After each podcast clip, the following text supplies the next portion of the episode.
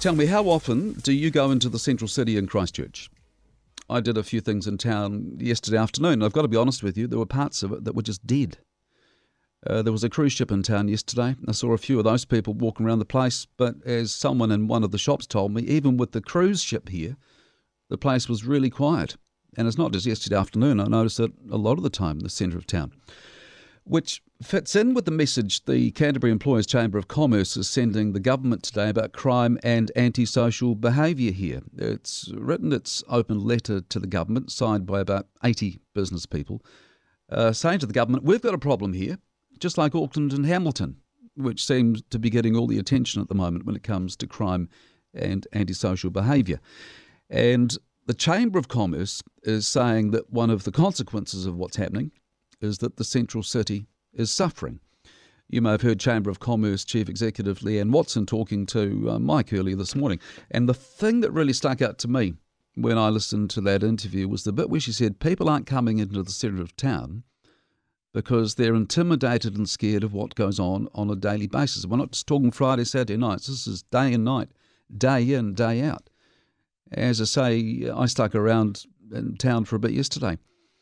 And one example I can give is this guy I saw on Colombo Street, obviously off his nut on something, who was just screaming his head off, walking up and down the footpath, F this, F that. And, you know, I just, man alive, I'm not going to hang around. I'm going to get my stuff done and get out of here.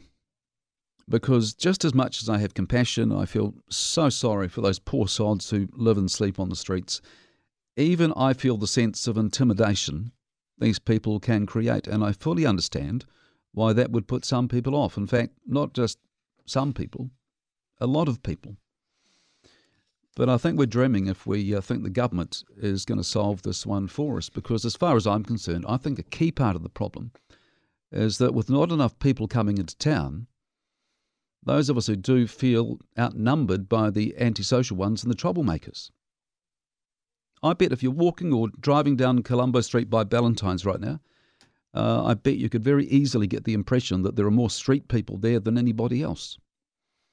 And that's what it feels like to me quite often. And I honestly think this is part of the problem as to why some people just don't want to go into the central city in Christchurch. It's a numbers game as much as anything.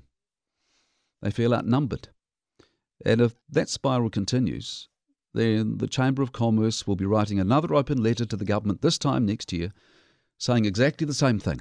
People aren't coming into town because they're intimidated and scared. And just like they are now, they'll be saying to the government, What are you going to do about it? Well, I think the ball is in our court too. And it's going to be up to us to be part of the solution, which for me has to be doing whatever it takes to get more people to come into the centre of Christchurch on a regular basis. Because if we can make that happen, then the prevalence of criminals and antisocial people will not be as obvious as it is now, and by virtue of that, will not be as threatening. It's your classic safety in numbers. Because, of course, if you, if you come into town at the moment and you feel like you're in a bit of a ghost town, it's natural that you will feel outnumbered and unsafe, outnumbered by the antisocial and criminally inclined.